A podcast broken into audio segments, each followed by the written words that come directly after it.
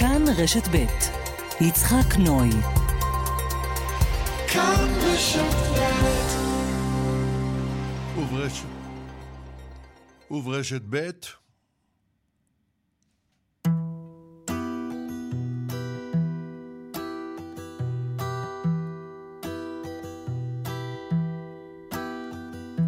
שם במקום הכי נמוך בעולם, תראו איך הים הולך ונעלם.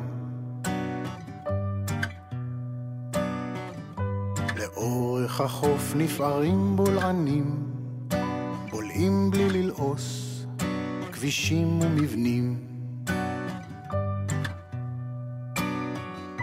הים מתייבש וחרב וגובע הים טובע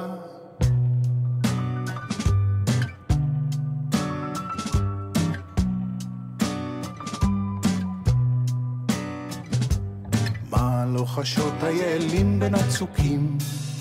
את נחל ערוגות הם משווקים בבקבוקים. נמרים נכחדו ציפורים פורסות כנפיים. עשן המפעלים עולה לשמיים. חופים נטושים מחכים עדיין, והים בלי מים.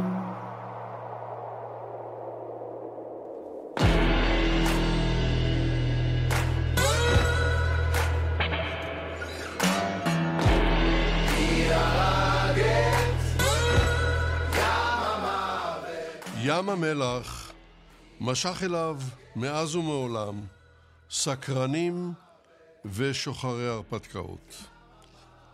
דורות לפני שעלה על הדעת כי הוא המקום הנמוך בעולם, נהרו אליו מגלי עולמות נסתרים, מאסיה, מאירופה ואחר כך גם מאמריקה. חזותו רבת ההוד והפרדוקס שבין מימיו חסרי החיים – וסביבותיו על בעלי החיים והצמחים שבהן, נקיקיו הנסתרים וראשי מצוקיו, משכו אליו בחבלי קסם את שוחרי הדת וההתרגשות בכל העולם. בימים אלה רואה אור ספר חדש העוסק בנושא זה, פני ים המלח, כותרתו. המסעות לחקר המקום הנמוך בעולם. זימנו אל קווי הטלפון את מחבר הספר ועוד שני מומחים כדי להקדיש שעה של שידור לספר ולנושאו חקר ים המלח. למשדר קראנו המקום הנמוך בעולם ומביאים אותו עליכם מיודענו יגאל בוטון וחדווה אלמוג. ניתוב השידור והפקתו הם בידי רוני נאור. אני יצחק נוי. נתחיל.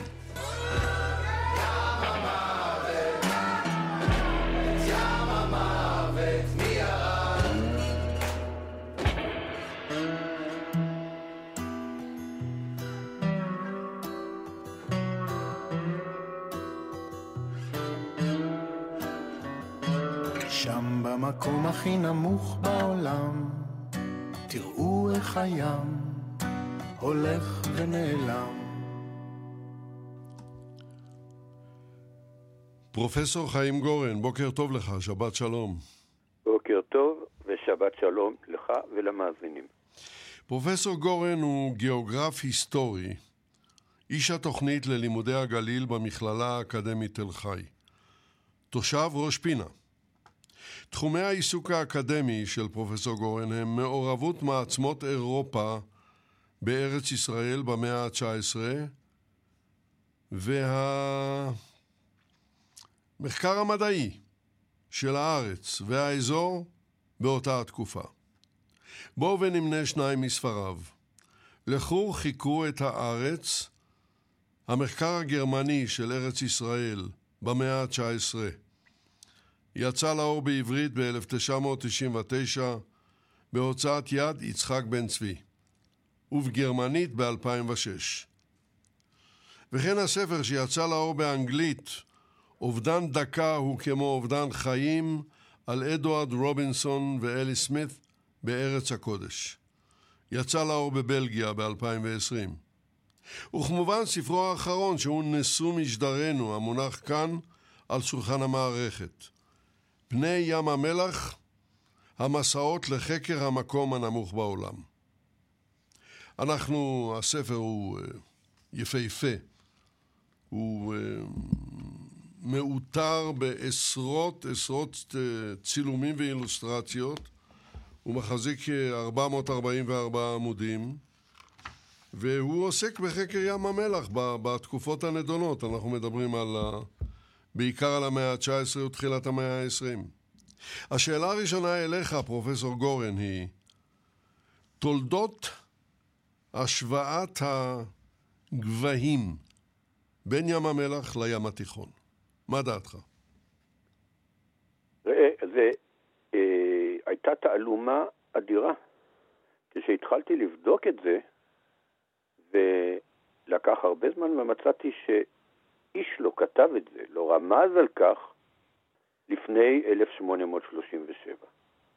וזה הרי כל כך ברור, אתה יורד מירושלים, ירידה כזאת, ואתה מגיע לשם. ולמרות זאת, אף אחד מחוקרי ארץ ישראל, מהנוסעים בארץ ישראל, מהמטיילים בארץ ישראל, מעולי הרגל, לא כתב עובדה זאת. והעובדה הזאת נכתבה בפעם הראשונה, איך אנחנו אומרים, שחור על גבי עיתון, דווקא בשנה זו, ב-1837, בידי שני אנשים שאחר כך אה, בוודאי יוזכרו וידובר בהם רבות, ושניהם לא היו בדיוק חוקרים בהגדרת המונח הזה, לא היו אנשי אוניברסיטאות, לא היו בעלי הכשרה מדעית.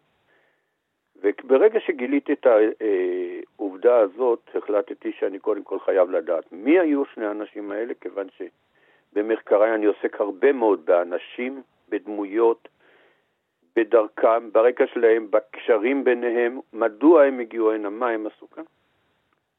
ואחר כך החלטתי שאני גם חייב לבדוק את כל האירוע הזה של המחקר שלהם, שקבע רק שהוא נרא, נראה שהוא considerably lower, זאת אומרת נמוך במידה משמעותית מה, מהים התיכון, ועד למחקר שמצא פחות או יותר את הגובה האמיתי הנכון לאותה תקופה. ואני מדבר בספר על 20 שנה בדיוק, 1830 עד 1850. הכל התחיל מהעובדה שכבר כתבו עליה רבים, יוסף שוורץ, גולדהר, מוישה בראבר ויוסי ורדי, שכבר כתבו שמור וביק היו הראשונים, אבל מי ומו ומה ולמה, אף אחד לא כתב. והחלטתי שאני חייב לספר את כל הסיפור הזה. באיזה כלים משתמשים במאה ה-19 כדי לקבוע את הבדלי הגובה?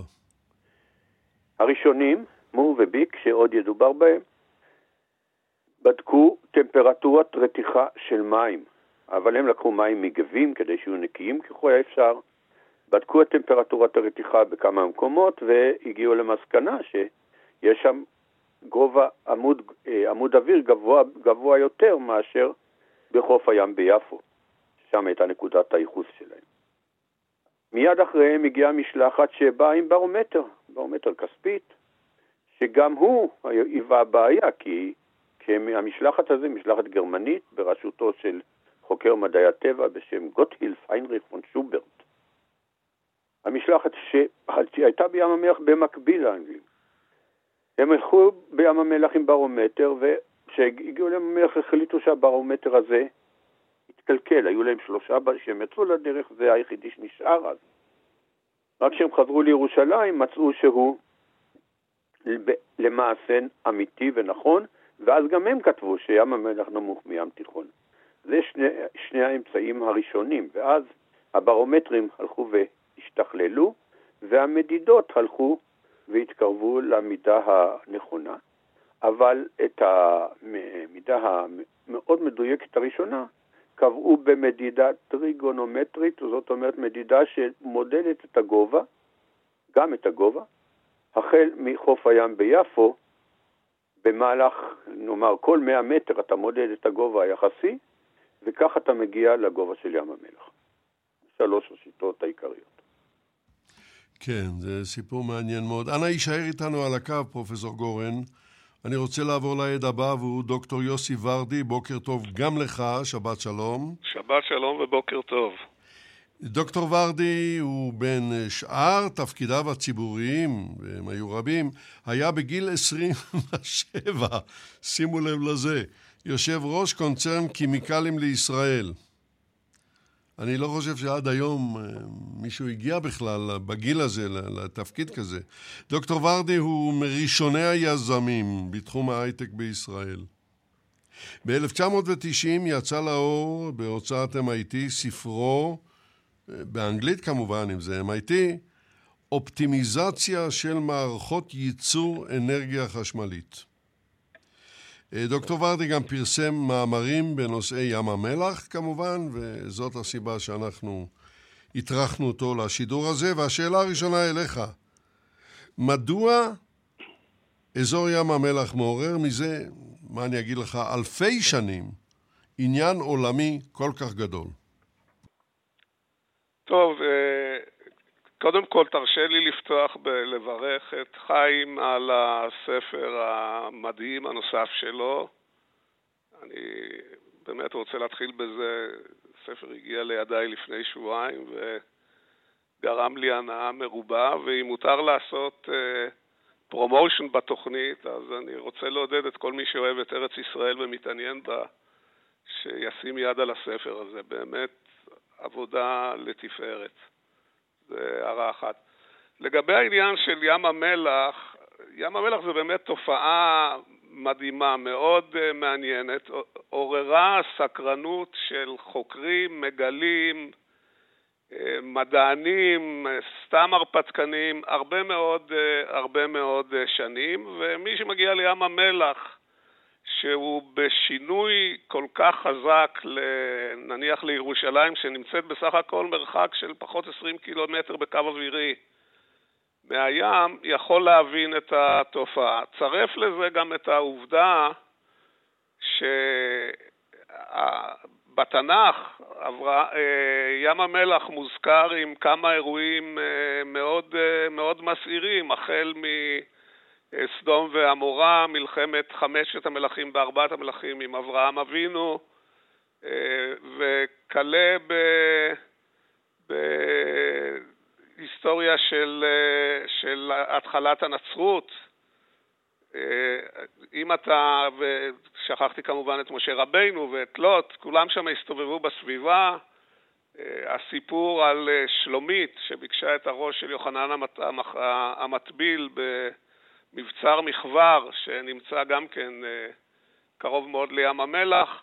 כל הדברים האלה עוררו עניין רב. כשהתחילו המסעות לגילוי ארץ ישראל, אה, ב, נאמר בסביבות 1600-1700, צריך לשאול את חיים לגבי הפרטים, אה, המדויקים, אז הגיעו לשם אנשים שיכלו להרשות לעצמם את זה, מתי מעט, אבל הדיווחים שלהם היו באמת דיווחים אה, מסעירים. אה, כדאי אולי גם להוסיף שאחת העדויות המעטות שמקשרת בין, בין, אה, בין דברים בשטח לבין מה שכתוב בתנ"ך הייתה מצבת מישה מלך מואב. שזה סיפור מרתק אה, בפני עצמו, הגילוי של המצבה והניסיונות לרכוש אותה ואיך שברו אותה, אני חושב שזה היה ב-1868. כל הדברים האלה זכו תמיד לדיווחים אה, מאוד מעוררי עניין בקרב אה, שוחרי הרפתקאות, מדענים, היסטוריונים, ארכיאולוגים, אנשי דת וכן הלאה וכן הלאה. צרף לזה את הגיאולוגיה המדהימה, גם כמה תופעות, כמו למשל מעיינות החימר, ש... או תופעות גושי החימר שמופיעות ב... ב... בים המלח, שזה היה חומר שהיה נדרש לח... לצורך חניתה של, של מתים. תוסיף לזה גם את הדברים אה, מצפון לים המלח ומדרום לים המלח במרחקים לא גדולים, נהר הירדן, שתמיד עורר אה, עניין דתי אתרי הטבילה שהם לא רחוקים משם, מצפון, ואת מכרות הנחושת מדרום, ואתה מקבל באמת תופעה כלל עולמית ברמות שיש, אני חושב, מעט מאוד אתרים בעולם שמעוררים אה, עניין כל כך רב. כן, ללא ספק. אז אנא יישאר גם אתה איתנו על הקו, דוקטור ורדי, כי אני רוצה לעבור למומחה השלישי שלנו, והוא איתי בחור. בוקר טוב גם לך, שבת שלום. בוקר טוב, ותודה רבה על ההזמנה לתוכנית.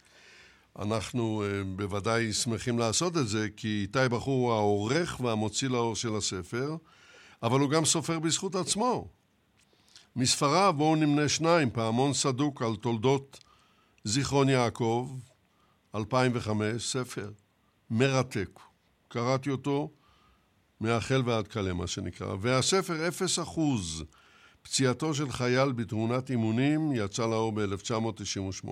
והשאלה הראשונה אליך, איתי בחור, הסיפור שהזכיר אותו פרופסור חיים גורן, אבל בוא תפתח אותו טיפה, הסיפור של מור וביק. כן, כן. אה, ראשית אני רוצה להודות, אה, לברך את אה, פרופסור גורן לרגל השלמת העבודה וצאת הספר לאור. ולהתוודות שכאשר קראתי לראשונה את כתב היד שהגיע אליי, אז התרשמתי משני דברים, מעבודת המחקר הראשוני הלא רגילה, 21 ארכיונים, למעלה מ-700 מקורות מגוונים, רבים מהם ראשונים, אבל יותר מכך מהרוח הלירית שנושבת בין הדפים שלו. אה, ים המלח הוא פלט טבע מאוד קרוב אלינו, והוא הולך ונעלם, ואותו דבר החוקרים שלו, שהם הלכו ונעלמו ונשכחו וכוסו באבק הזמן. ומי בכלל יודע שעד אמצע המאה ה-19 היו 15 משלחות מחקר ונוסעים בודדים לים המלח? מי מכיר את השם שלהם? עד שחיים גורן לא בא ו- וכתב עליהם. והספר מחזיר אותם לתודעה ומנציח אותם, ואת הסיפורים שלהם, ואת החיים שלהם, ואת הגילויים שלהם. אה, מצד אחד בדייקנות מדעית, ומצד שני בגישה מאוד אנושית, מלאת אמפתיה, עם ביקורת מדעית נוקבת ביחד. לכן הספר נקרא פני ים המלח, משום שהוא מכפר על ההזנחה ההיסטורית הזאת, ומביא את הפנים האנושיים של ים המלח ומגליו. אגב, מי, אה, מי כמוך ידע כמה ציורים ואיורים וצילומים יש בספר? אני חושב שעשרות. כמעט, 165. אה, זה, זה כבר יותר מעשרות. מתוכם 32 מפות שעברו רסטורציה. וכמעט 100 עבודות אומנות, שעל עבודות האומנות אולי נדבר בהמשך, אבל אני רוצה לדבר באמת על השניים, כמו שביקשת, על השניים האלה שגילו... על מור וביק, כן. כן, מור וביק. אה, אף אחד לא הכיר כמעט את השמות שלהם ומי הם ומה הם. אה, ואכן, קראו להם ג'ורג' הנרי מור, אחד, והשני וויליאם ג'ורג' ביק.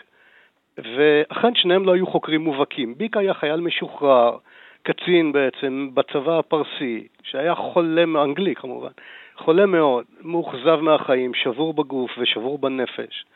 אה, ומור היה אירי, מהמר, קלפן, אה, מומחה למרוצי סוסים, גם להמר עליהם וגם לרכוב, לרכוב על הסוסים.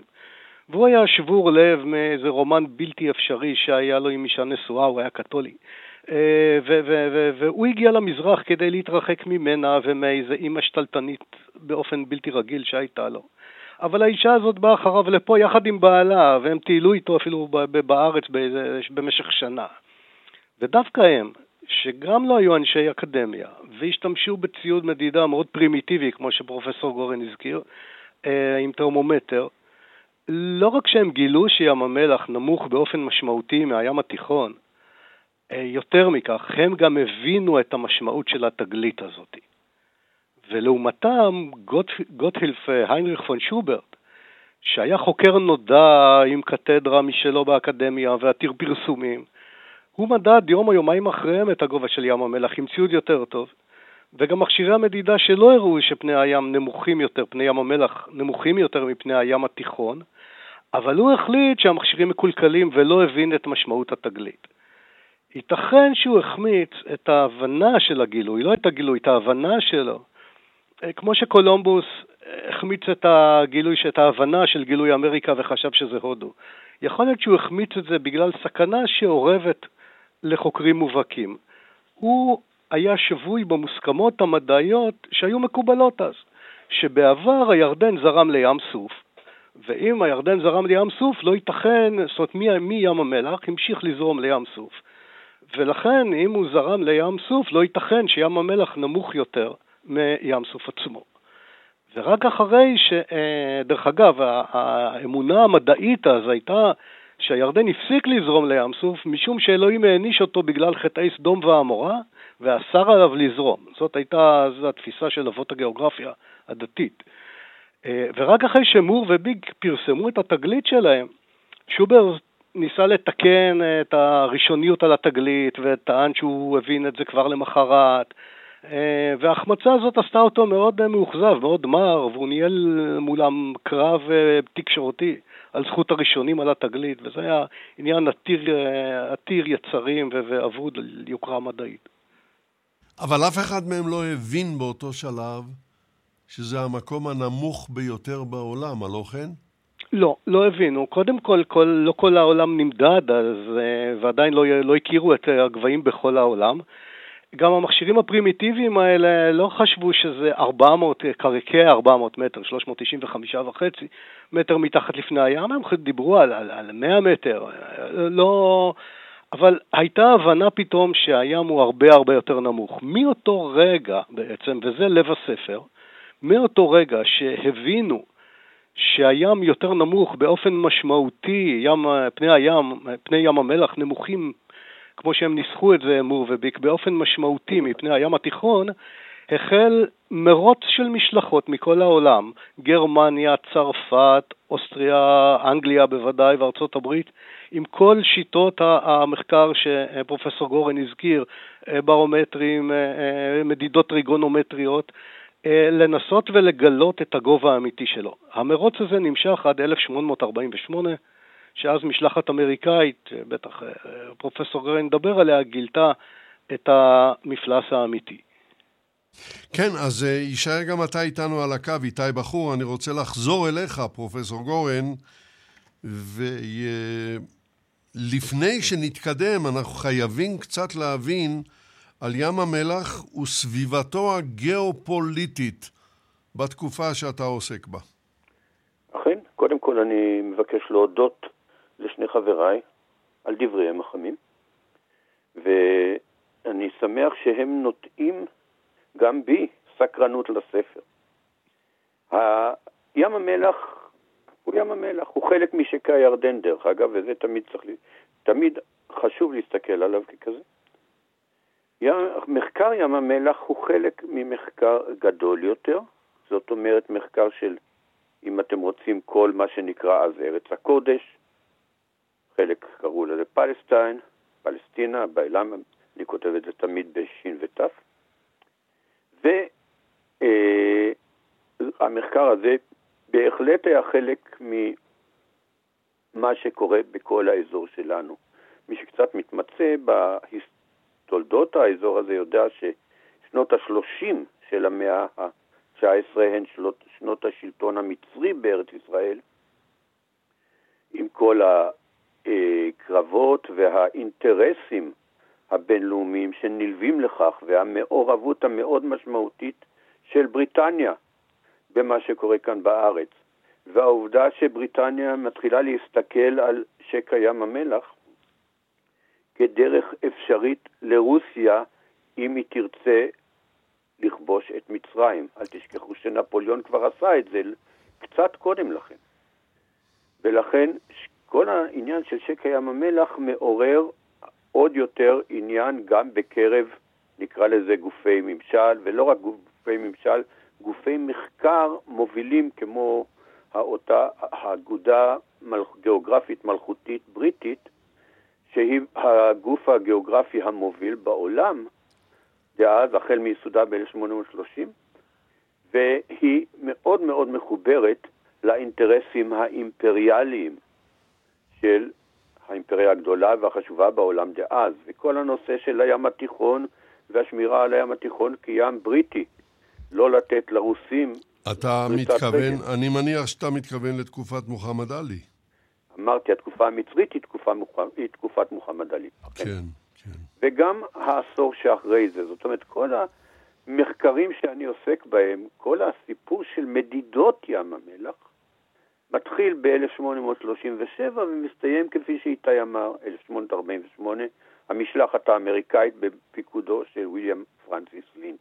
זה לא שלא בדקו את ים המלח קודם, ואחד הבולטים בחוקרים שלו, הראשון שהלך ברגל מסביב לים המלח, שמדווח לנו שהוא הלך ברגל מסביב לים המלח, הוא הגרמני אולריך יספר זצן בראשית המאה ה-19, 1806, 1807. הוא הראשון שנותן לנו מפה שמסת... של כל שקע הירדן שמסתמכת על מראה עיניים, לא על מדידה עדיין, אבל בהחלט על מראה עיניים, מפה שעוד מחכה שמישהו יכתוב עליה עבודת דוקטורט, תגאל אותה. אבל עד, עד לקוסטיגן אף אחד לא שט על ים המלח בשביל לחקור אותו. קוסטיגן הקורבן הראשון של השייט על הים, מהרבה סיבות, כולל זה שהוא החליט לשוט דווקא באוגוסט. ואחריו, ואחריו מתחיל באמת, מתחילים מור וביק, גם הם שתים על ים המלח, ושוב השאלה, קוסטיגן לקח סירה בביירות, הביא אותה לכנרת בשביל לחקור את ים המלח. מור וביק לקחו סירה בביירות, הפעם הם שטו ליפו, הביאו אותה דרך ירושלים לים המלח בשביל לחקור את ים, המלח. מדוע דווקא אז, בהפרש של שנה וחצי? מי הכניס להם את זה לראש? גם את זה אני בודק ושואל, וזה עוסק הרבה מאוד באסנס, בלב של הספר הזה, של הוא גם האנשים והקשרים ביניהם, וההיכרות ביניהם, ההיכרות הקודמת, וההיכרות במהלך שהותם בארץ, כי ב... אם הם ישבו בביירות, בביירות ודאי היה מלון אחד ובית קפה אחד, שבו האירופים נפגשו. שם הם דיברו אחד עם השני, שם הם נתנו אחד לשני רעיונות. אבל לא רק זה, תבדקו, או הספר עוסק הרבה מאוד גם במה שאני קורא הקשר האירי בחקר ארץ ישראל. ולא רק בחקר ארץ ישראל, בחקר כל האזור. אני מחבר את המחקר הזה גם לחקר, למחקר של מסופוטמיה ואזורים אחרים, והמשלחת שאני עוסק בה רבות, המשלחת הבריטית של צ'סני, עוד שם ידוע מאוד שלא ידוע במקומותינו. המשלחת הראשונה שבודקת את האפשרות לשייט על הפרט על מנת שבריטניה תוכל להגיע מהר יותר להודו. לא תצטרך לשוט דרך כיף התקווה הטובה. המשלחת הזאת היא שלוש רבעי אירית. בחוקרים בארץ, דיברנו על מור שהוא אירי לחלוטין, והוא גר בבית סמוך לביתו של סגן ראש המשלחת, הסגן של צ'סני קראו לו לינץ', והם היו חברים מילדות. והדברים האלה הם לא מקריים, הדברים האלה הם בהחלט אה, נלמדים ונבדקים, ונראה שיש בהם הרבה מאוד רקע להבין את מה שאנשים עושים בבואם לכאן לארץ. כן. בוא, בוא נמתין, אנחנו, יש לנו עוד שאלות אליך כמובן, אבל אני רוצה בשלב זה, בהמשך לדברים שלך, לשאול את דוקטור יוסי ורדי, מדברים על חלומות, על רעיונות, יושבים בביירות, בית קפה אחד, יושבים הזרים, מדברים אנגלית, גרמנית, לא משנה מה, וטובים חלומות, לא רק שם, במקומות אחרים. כמה מילים על תעלות ים המלח, דוקטור יוסי ורדי. כן, אולי רק תרשה לי לפני התעלות אה, להזכיר עוד אה, שתיים, שלוש נקודות. בבקשה, אבל בקצרה. שלא אבל הזכר, בקצרה. כן, שלא הזכרתי קודם בתחומי העניין. כמובן צריך להזכיר כמובן את, אה, את כל הסיפור על יריחו. צריך להזכיר את משה שעומד בנבו ורואה את ה... את הארץ המובטחת ולא מגיע אליה, ו... ואת אה, העיירה ספי, צוהר, ששם היו עבודות מים של הנבטים. הכל, כל הדברים האלה מצטרפים למסורת העולמית ולעניין העולמי ומדרבנים את, ה, את העניין במקום הזה, וזה המגנט שבעקבותיו האנשים האלה נוהרים. שכחנו את... Uh, לא יודע אם הזכרתי את מפת מיידווה ואת, אה, ואת הצלבנים והנוכחות שלהם בעיר כרך. כן, נכון, הכמות היא עצומה, הרי אנחנו כן. יכולים לדבר כאן עד הלילה ולא נסיים. זה נכון. עכשיו לגבי עוד... התעלות. כן. לגבי התעלות, אז חיים הזכיר את העניין הגיאופוליטי ב, ב, ב, באזור ים המלח. מהרגע שהסתבר שים המלח הוא נמוך מ, מ, מים התיכון, התחילו כל מיני יוזמות של תעלות. ובתנועה הציונית, משום מה, התעלות, התנועה הציונית תמיד חלמה על, על פרויקטים גדולים, אז אתה רואה יוזמות לתעלות כמעט מהקמת אה, אה, התנועה הציונית. אה, מהנדס מים שוויצרי מציע לעשות תעלה כבר ממש בשנים האחרונות של המאה ה-19, והתעלות היה להם תמיד שתי מטרות, או לצורך אה, שיט, כמו שהזכיר חיים, כי בריטניה תמיד חיפשה את הדרך להודו, או על מנת לייצר אה, אנרגיה לאחר ש... וזה הופיע אחרי אה, כמה עשרות שנים בהקשר של ייצור אנרגיה הידרודינמית, של על ידי הפרשי הפרשי, ניצול הפרשי הגובה. אה, צריכים בהזדמנות הזאת, אה, אי אפשר לשכוח את ההתלהבות של הרצל מהדבר הזה. כן. זה המדינה, שהוא מדבר על כך שזה יספק חשמל למדינת היהודים, החישובים של היום מראים שזה היה לא נכון, אבל בסדר, זה היה חלום שהוא התלהב ממנו. החלום הזה, דרך אגב, לא מרפה, ו... ואתה יכול... Uh... אתה יכול אה, לאורך ה... מ-1855, אני חושב זו התעלה הראשונה דרך ים המלח שאני זוכר, של אה, קפטן אנגלי בשם קפטן אלן, שכתב ספר אה, עבה כרס בין שני חלקים, שנקרא ים המלח, הדרך החדשה להודו. הוא כמובן פספס את העובדה ש... ש...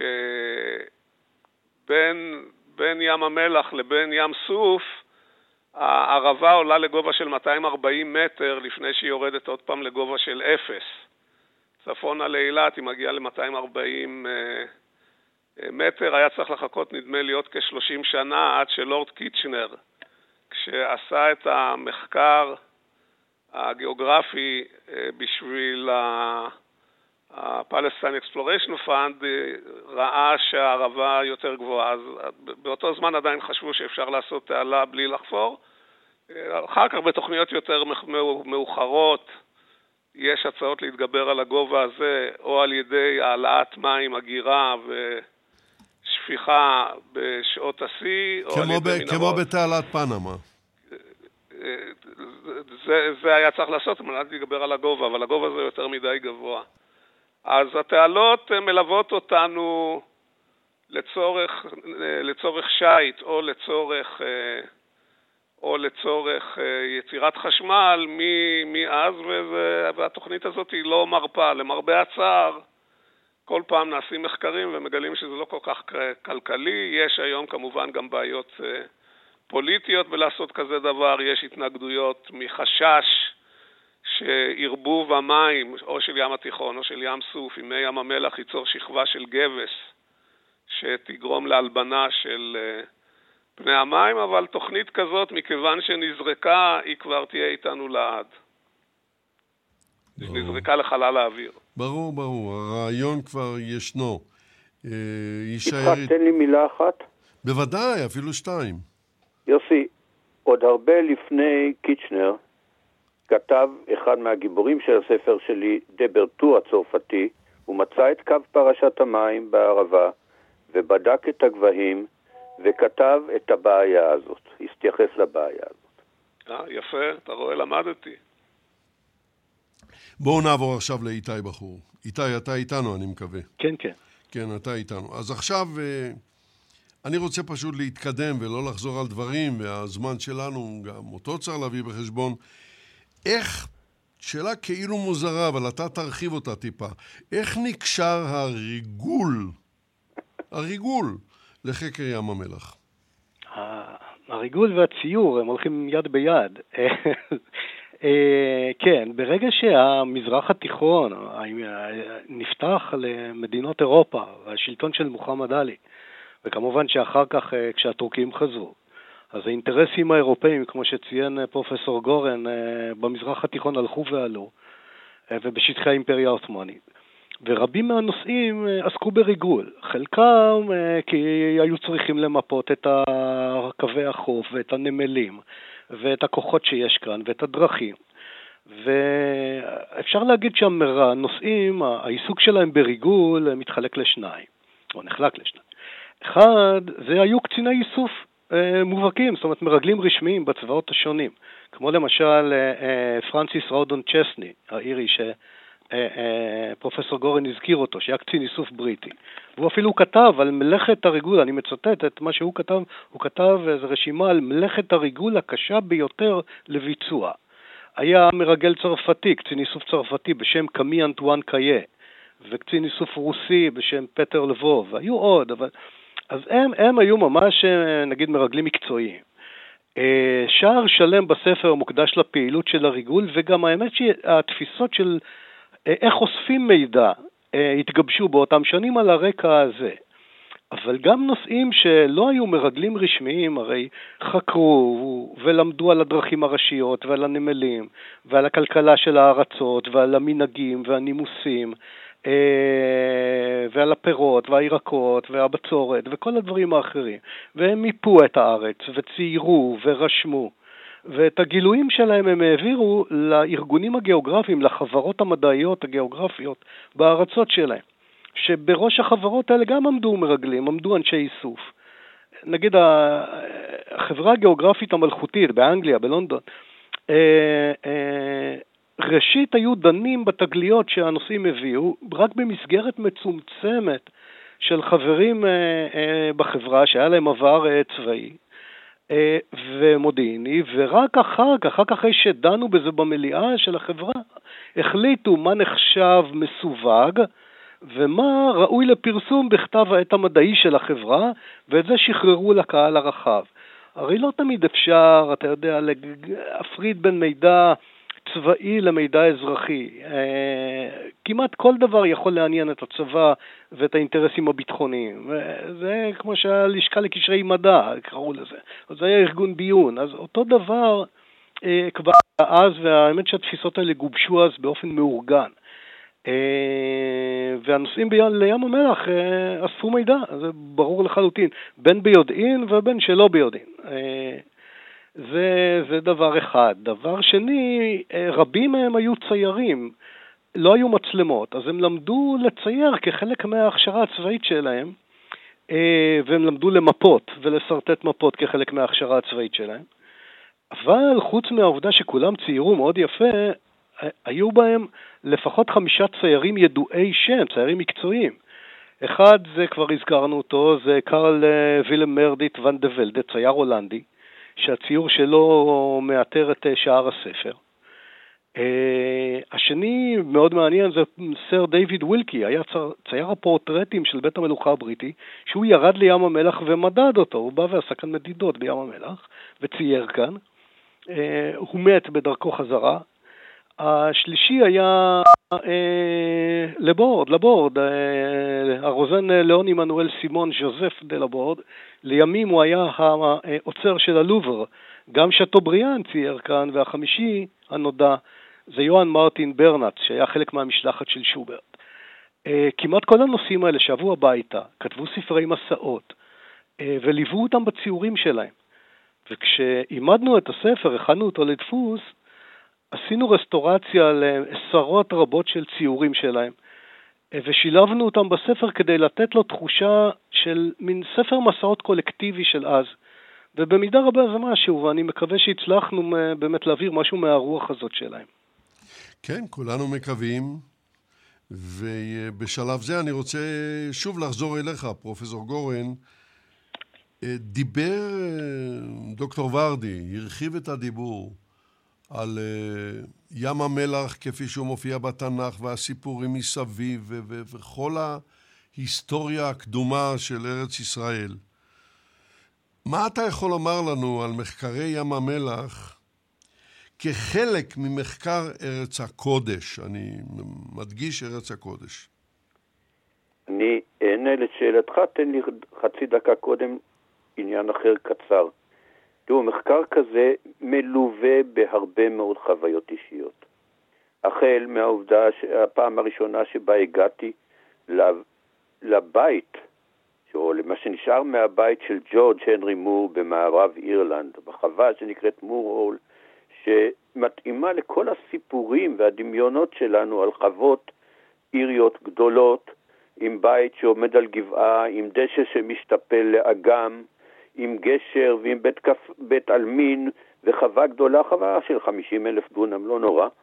בהחלט הרבה מאוד חוויות אישיות בעבודה הזאת, גם העבודה באוספים, בארכיונים השונים, שבמסגרתה כמה פעמים מצאתי את עצמי קופץ כמו זה שקפץ באמבטיה, אם מצאתי, מצאתי, מצאתי.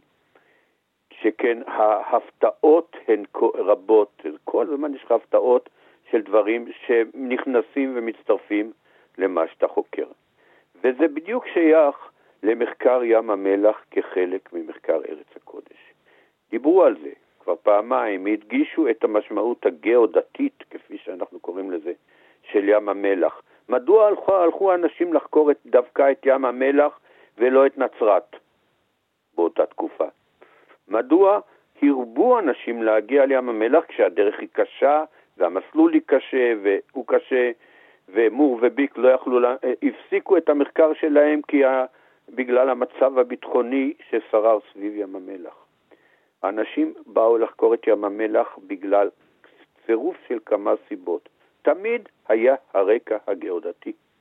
הסיפור שבה, של המקרא, הסיפור על חרון אפו של האל, הביטוי של חרון אפו של האל.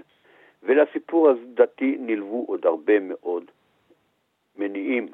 החל מהרפתקנות לשמה, יש לנו כמה וכמה אה, חבר'ה, סליחה על הביטוי, שמסתובבים באזור ומחפשים עניין, מחפשים ריגושים, כבר אז.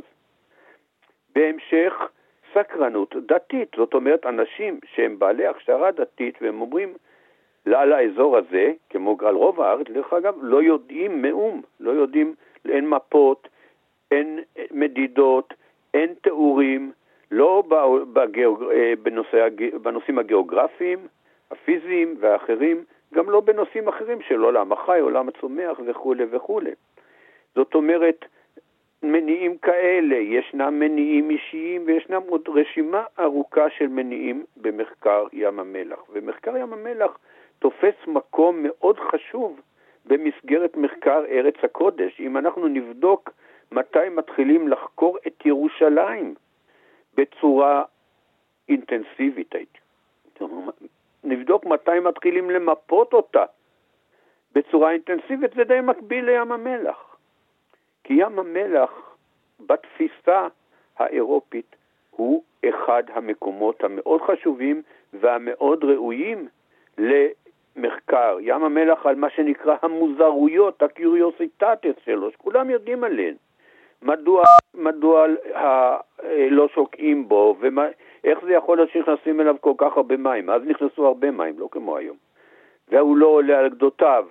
ומה עם האמונה שכל ציפור שעפה למט, למ, מעליו מורעלת על ידי האוויר ומתה, וכן הלאה וכן הלאה שאלות. אנשים רצו לראות בעצמם, לבוא, לבדוק ולענות על השאלות האלו, וזה בהחלט חלק מהתפתחות המאוד אינטנסיבית של המחקר של ארץ ישראל במאה ה-19, שמתחיל במה שמורי ורבי יהושע בן אריה קרא לו ה-rediscovery, הגילוי מחדש של הארץ על ידי האירופים.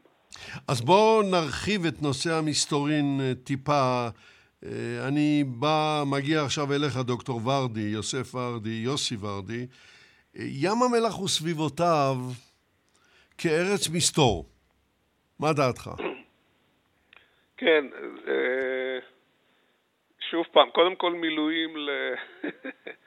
להערה לגבי מה שאמר, אה, מה שאמר אה, פרופסור גורן, אם מותר. מותר, אבל מאוד מאוד קצר, לצמצם, קצר, כי זמננו קצר. הולך וצר. במסגרת כל האטרקציות הדתיות צריך להזכיר כמובן את הירדן, שמאז ומתמיד אה, עורר עניין רב מאוד אה, בנצרות, ועובדה מעניינת היא שהצי האמריקאי שלח לפה את המשלחת של לינץ' ב-1848, וצריך לזכור, ב-1848 לא היו כאן אינטרסים גיאופוליטיים אמריקאים.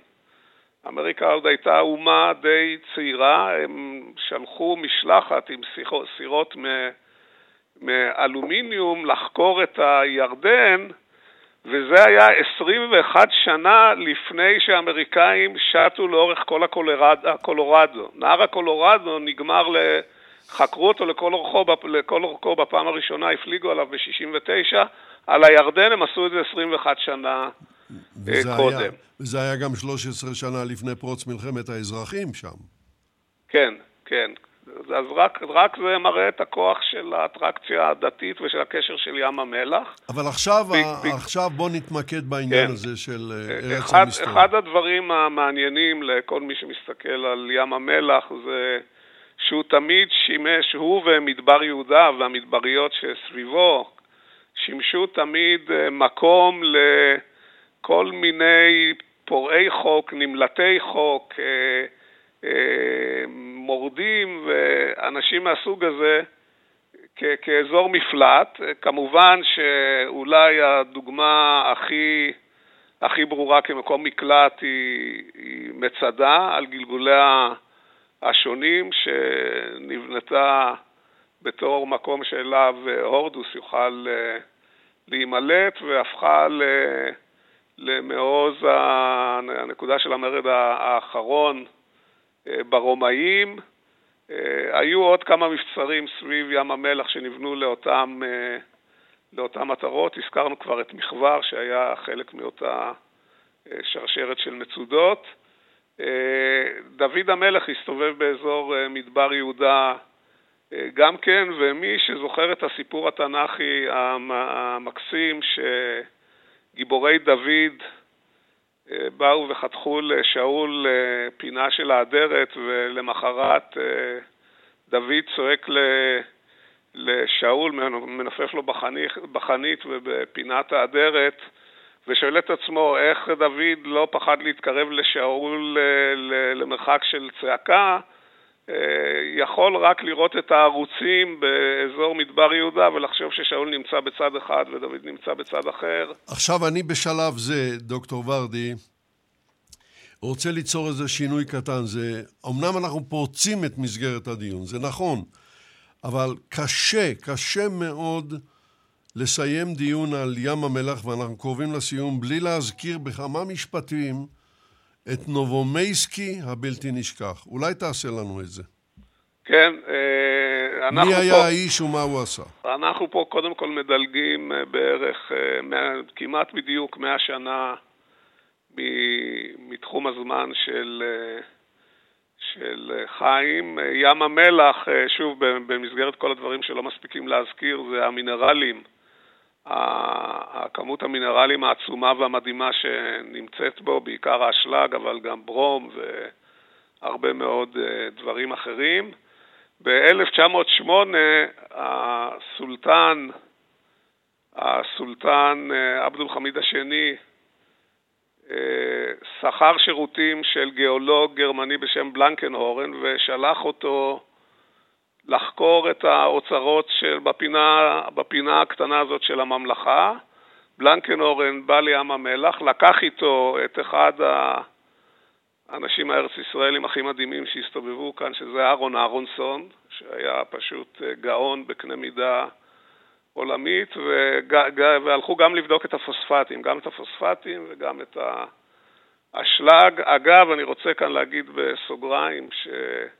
אהרונסון בעקבות המחקר הזה כתב מאמר בהתחלת המאה ה-20 מה צריך לעשות עם התעשייה הכימית והוא כבר הבין אז שהעתיד של התעשייה הכימית מאוצרות הטבע של מדינת ישראל היא במוצרים, במוצרים מורכבים, לא רק במכירת חומר הגלם, אלא בהשבחה שלו, אבל לא ניכנס לזה כעת. איפה משתלב נובומייסקי? נובומייסקי, נובומייסקי היה מהנדס מכרות אה, שרוסי מאזור אגם הבייקל, שזה בדיוק, בדיוק מזג האוויר ההפוך מים המלח. הוא שמע על ה... בשנות ה-20 על, על המינרלים בים המלח, והוא החליט, אחרי שהבריטים כבשו את, את ארץ ישראל ב-1918, הוא החליט לבקש זיכיון לייצר אשלג. הוא נלחם על הזיכיון הזה כעשר שנים באנגליה, אה, גייס לעזרתו אה, איש צבא לשעבר בריטי בשם מייג'ור טולוק, ביחד הם הגישו את הבקשה לזיכיון, וב-1930 התחילו אה, לבנות מפעל בצפון ים המלח, סיפור שנכנס לקנון הישראלי, התחילו לייצג אשלג, עבד איתם האבא של מיודענו יוסי לנגוצקי, שאחראי במידה לא מועטה לתגליות הגז בים התיכון, אבל זה סיפור לספר שהנכד של חיים גורן יכתוב בעוד 60 אה, שנה. ו... והקימו מפעל בצפון ים המלח, למרבה הצער או השמחה הם אה, גילו, המפעל הזה עבד על אידוי, על אידוי של מי הים וריכוז האשלג, ואחר כך מיצוי האשלג מתוך המים. גילו שהשטח בדרום ים המלח הרבה יותר רדוד ואחר כך העבירו את המפעל לשם. במלחמת השחרור המפעל ננטש וחודש לאחר אה, מספר שנים והפך אנחנו... למפעלי ים המלח כמו שאנחנו מכירים אותו. כן. נובומייסקי הוא אחד מגיבורי התעשייה של, אה, של ארץ ישראל. הרבה שנים לא זכרו אותו ואני מאוד שמח שבשנים האחרונות יש ככה התרפקות על, אה, על זכרו והוא מקבל את ההכרה שהוא באמת אה, ראוי לה. כאן אנחנו בדברים האלה נצטרך להסתפק, ואני פונה אליך בשאלה שאתה תצטרך לצמצם אותה מאוד. בעצם לא שאלה, אלא בקשה. מה היית מבקש, דוקטור יוסי ורדי, שהמאזינים ילמדו מהשידור הזה? מאוד בקצרה. קודם כל, אה, ש, שילמדו את הסיפור של ים המלח, הם מאוד ייהנו בו, זה אני חושב מחזק את אהבת ארץ ישראל, שיצאו לשטח, יש לזה, כמו שאמרנו, הרבה מאוד פנים, אם אתה מתעניין בארכיאולוגיה או בזואולוגיה או בהיסטוריה או בגיאופוליטיקה או בכימיה או בפיזיקה או בגיאוגרפיה או סתם אתה אוהב את הטבע, אה, מקום קסום, אה, תסע לשם ותספר גם לחברים שלך בחוץ לארץ ואני מקווה ש... אה, נראה אותו בשגשוגו. בימי התנ"ך היו שם אה, בכיכר הירדן, אני חושב, עשרות יישובים, אז אני מקווה שגם נראה שם יותר אנשים אה, באים ויושבים לחופי ים המלח. אמן ואמן. תודה רבה לך, דוקטור יוסי ורדי. איתי בחור, מה היית מבקש שהמאזינים ילמדו מן השידור? הייתי מבקש ושמח שהמאזינים יגלו סקרנות ללמוד על ההיסטוריה הנשכחת והמרתקת של חקר ים המלח וחוקריו, ואולי זה יוסיף למודעות אה, לגבי מצבו העגום היום. והייתי שמח אם הצעירים שבין המאזינים יווכחו שבמדע יש חלק הרפתקני ונועז, ויימשכו לעסוק במדע. תודה רבה לך, איתי בחור. המילה האחרונה שלך, פרופסור חיים גורן. אוקיי, הערה קצרה ליוסי, אנא קרא את הקטע על לינץ' ותראה שזה הרבה יותר מורכב. כל הנושא של המשלחת שלו. והערה שנייה, לכל המאזינים, מצב, מצבתו של קוסטיגן, עם טקסט מאוד מאוד נוגע ללב, שמורה בירושלים, אפשר להגיע לראות אותה. סירתו של מולינה עומדת בחצר של מפעלי ים המלח, קצת יותר קשה לראות אותה, אבל אלו הם מזכרות בזכותו של וילנאי לכל הנושא. עכשיו, מה אני הייתי מבקש?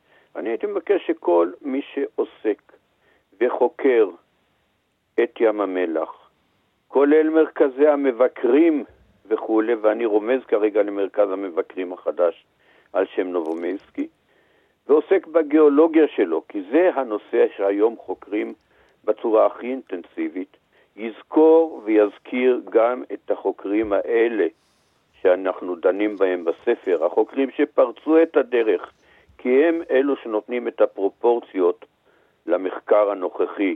הוא לא יכול להיות מאפס, הוא בהחלט חוליה בשרשרת. תודה רבה גם לך, פרופסור חיים גורן, תודה רבה לשלושתכם. המקום הנמוך בעולם, המשדר הגיע לסיומו.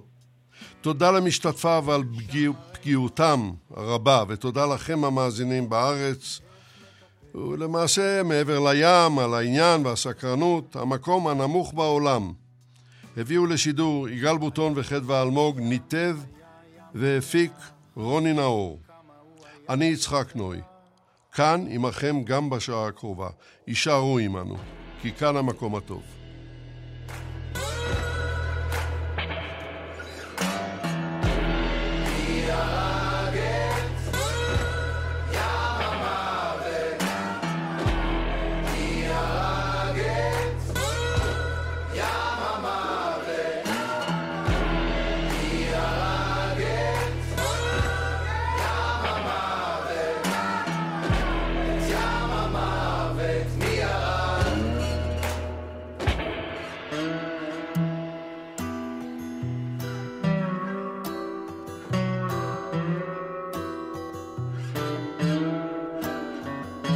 שם במקום הכי נמוך בעולם, תראו איך היה.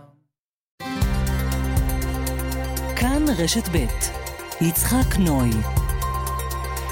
כאן רשת ב'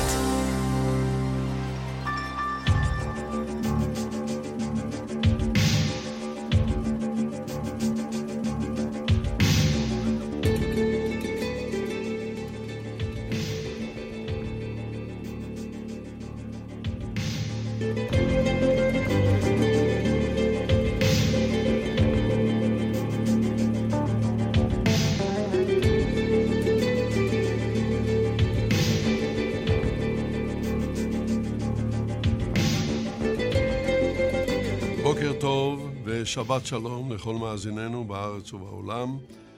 אנחנו כאן בירושלים, רוני נאור ואני, הוא מפקח על השידור, ואני אביא לכם עיתונים מן העולם.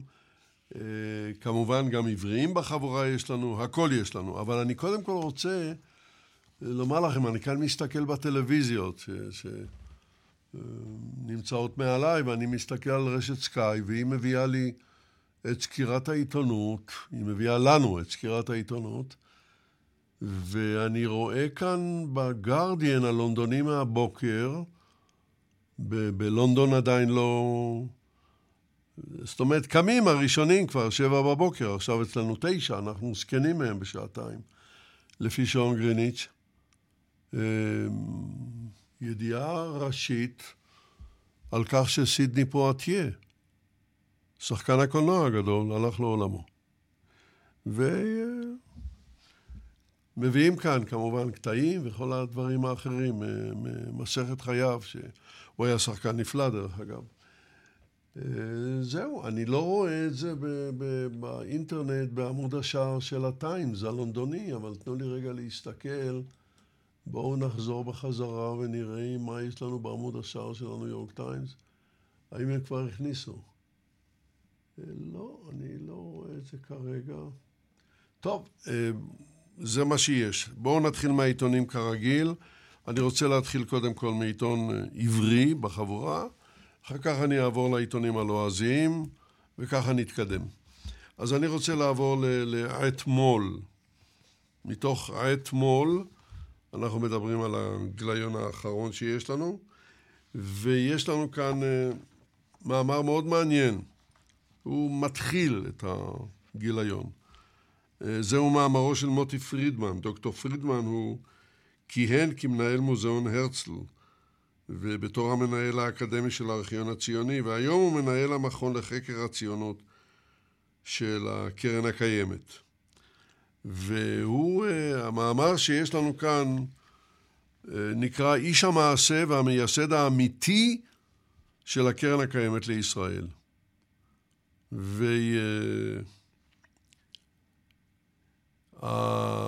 ומתחת כתוב לנו יונה יוהן קרמנצקי. והוא, כאן יש לנו משהו מהדברים שהוא כתב. אני, העוסק בהיסטוריה של הציונות מהקונגרס הציוני הראשון, יודע יותר טוב מאחרים אה, מה עשית למען ציון בחייך עתירי העשייה, ואיש אינו יכול להעיד באמינות רבה יותר ממני על שיתוף הפעולה שלך עם הרצל ועל הישגיך הבלתי נשכחים כמייסד, כמייסד בעצם האמיתי של הקרן הקיימת. את הדברים האלה כותב נחום סוקולוב ליונה קרמנצקי, והם נמצאים כמובן בארכיון הציוני. עכשיו, בהמשך לא נקרא את כל המאמר כי הוא ארוך, הוא מלומד, הוא מרתק, אבל בואו נראה את הפתיחה על הרעיון של ייסוד קרן קיימת לישראל. היו כנראה אבות רבים, ביניהם היה הרב אברהם חי אלקלעי, צבי הירש קלישר, יחיאל מיכל פינס, וכמובן הרב צבי הרמן שפירא. על אף שיונה קרמנצקי ראוי למקום של כבוד בהיסטוריה של הציונות ושל מדינת היהודים, כמי שייסד את קרן קיימת לישראל וניהל אותה בשנותיה הראשונות, הרי שעד לאחרונה, בדברי הימים של התנועה הציונית ובאגדות שנרקמו סביב פרקי היסוד של קרן קיימת, לא היה כמעט זכר לשמו. תפקידו המכריע בהקמת קרן קיימת והיוזמות השונות שמימן מכיסו בולי קרן קיימת, ספרי הזהב, הקופסה הכחולה ועוד.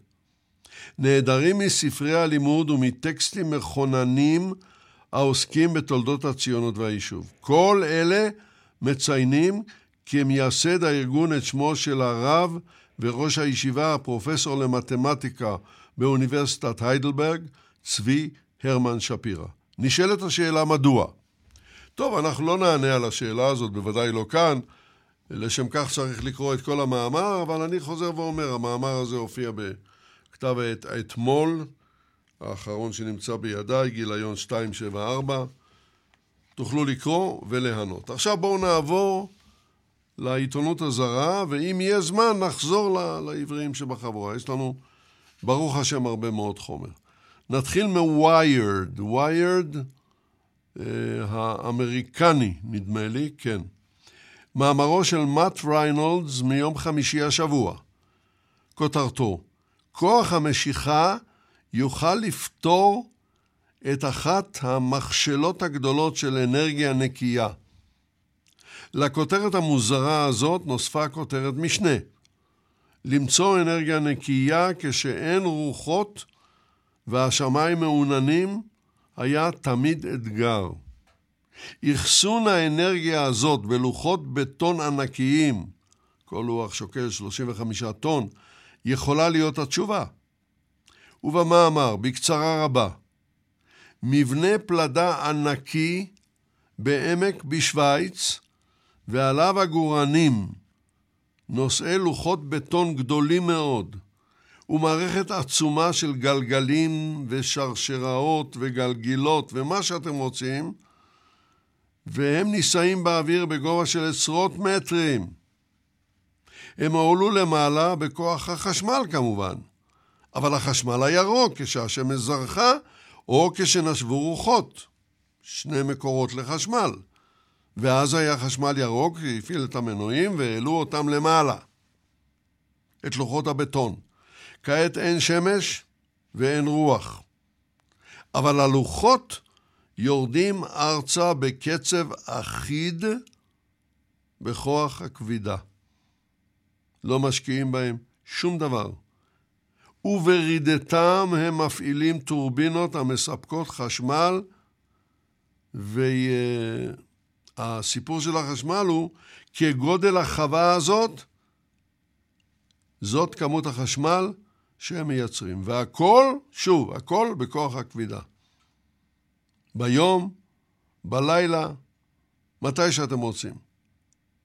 וכשהשמש חוזר, חוזרת, הרוח חוזרת, החשמל הירוק מתחדש.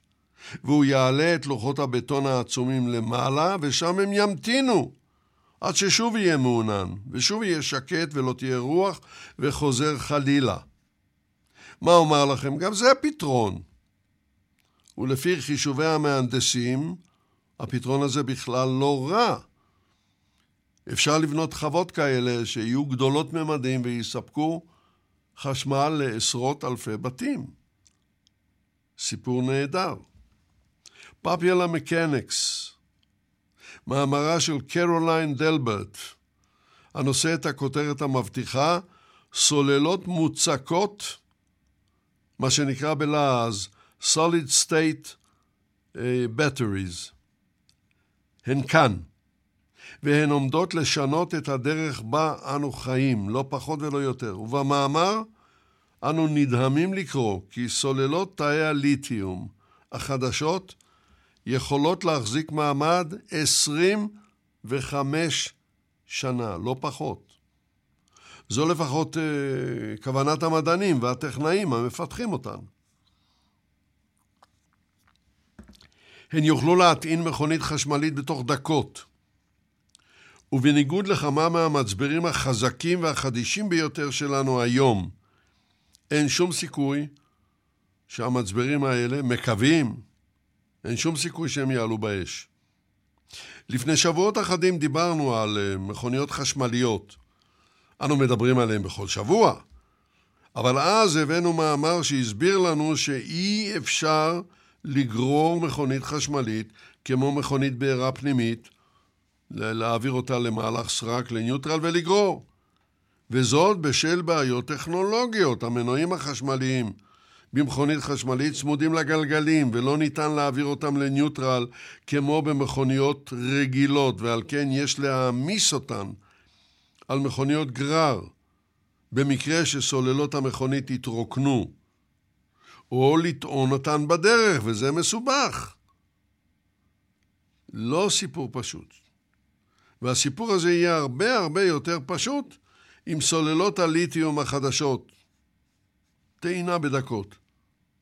אתם שומעים נכון, עולם החשמל והמכוניות החשמליות איננו עומד אפילו לרגע אחד במקום, לרגע אחד לא. וכל יום יש התפתחויות חדשות. לטובה. בואו נעבור לניו סנטסט ונראה מה יש לנו כאן. מאמרו של דיוויד לודוויג מיום חמישי השבוע. הוא נושא את הכותרת כיצד הצלחנו להשיב את מדע האוביסיטי. אוביסיטי זאת השמנה, השמנת יתר, אבל השמנה ממש חולנית, בחזרה לחזית. איך הצלחנו?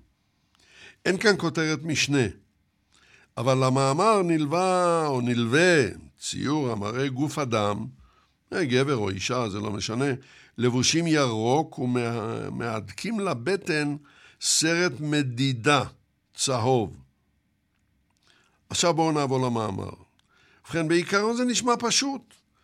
אכול או אכלי פחות, תנוע או תנוע, תנועי יותר, תנוע יותר. העצה הזאת אה, להורדה במשקל הייתה עמנו עשרות שנים. והנה, למרות כל ספירת הקלוריות שלנו, כל ספירת הקלוריות, הדיאטה וההתעמלות, האוביסיטי, לאמור השמנת היתר החולנית, עולה ועולה ועולה ועולה. אנשים בארצות הברית למשל היו בשנת 2021 הרבה יותר כבדים משמעותית משהיו שנה לפני כן, וב-2020 היו יותר כבדים משהיו ב-2019 וכן הלאה וכן הלאה. ורבים, רבים מאוד מהם ניצבו, ניצבים בעצם, מול סכנת סוכרת ומחלות קרוניות קשות אחרות. ובכן, מדוע הגישה הפשוטה של הורדה במשקל לא עבדה? אפשרות אחת היא שהשמנים שבינינו לא באמת יתאמצו.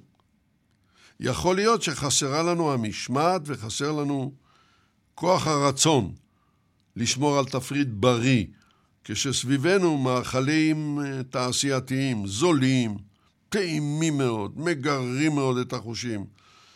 או אולי הסיבה היא אה, התרכזות בספירת הקלוריות עצמן. מדענים התמקדו בשאלה, האם אכילת קלוריות מעבר למומלץ היא הסיבה המרכזית לאוביסיטי? המדענים הגיעו כאן לתשובה מוזרה. אנו נדחפים לאכול יותר מפני שאנחנו שמנים יותר. זה נשמע מטורף.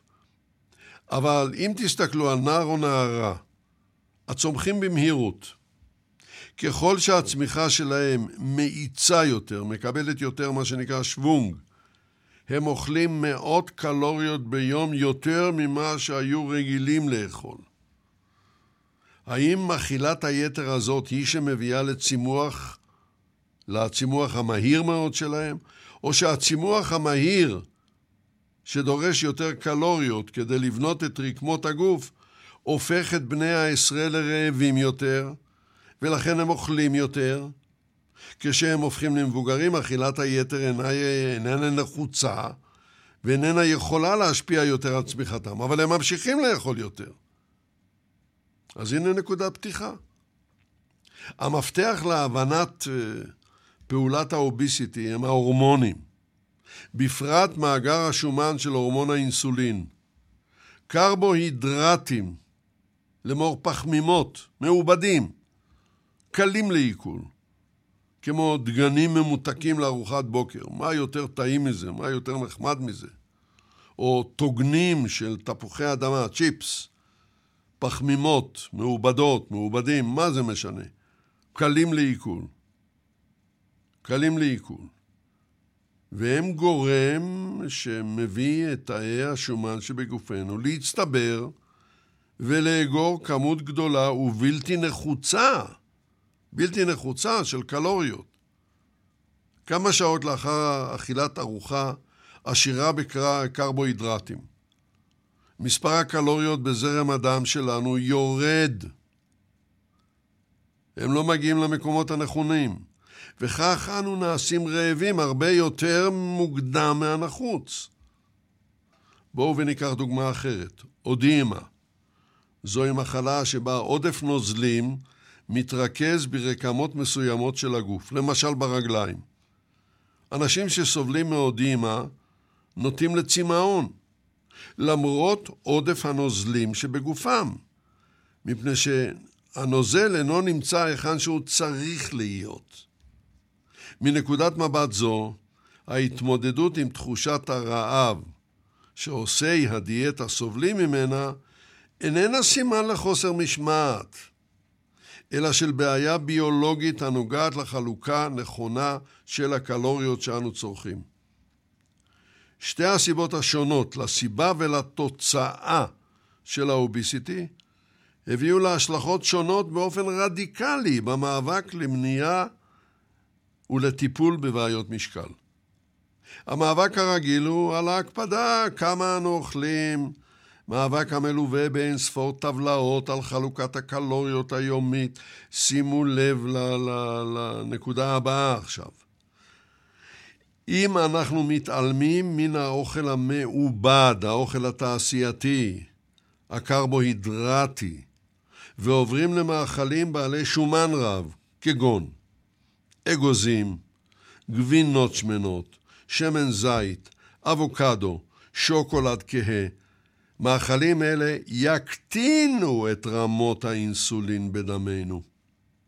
תקשיבו טוב, ויעתיקו את הקלוריות שבארוחה לחלקי הגוף המתאימים. זה נכתב במאמר. באופן הפועל נגד האינטואיציה, זה נגד האינטואיציה שלנו. מאכלים עשירים בשומן עוזרים לנו לסלק שומן מן הגוף. ניסויים קליניים הראו שזה נכון. חשיבה זו מסבירה מדוע הובלת, אה, אני יודע, מספר הקלוריות והגבלתן נכשלת הרבה לפני שהאישה או האיש מגיעים למטה למשקל הרצוי.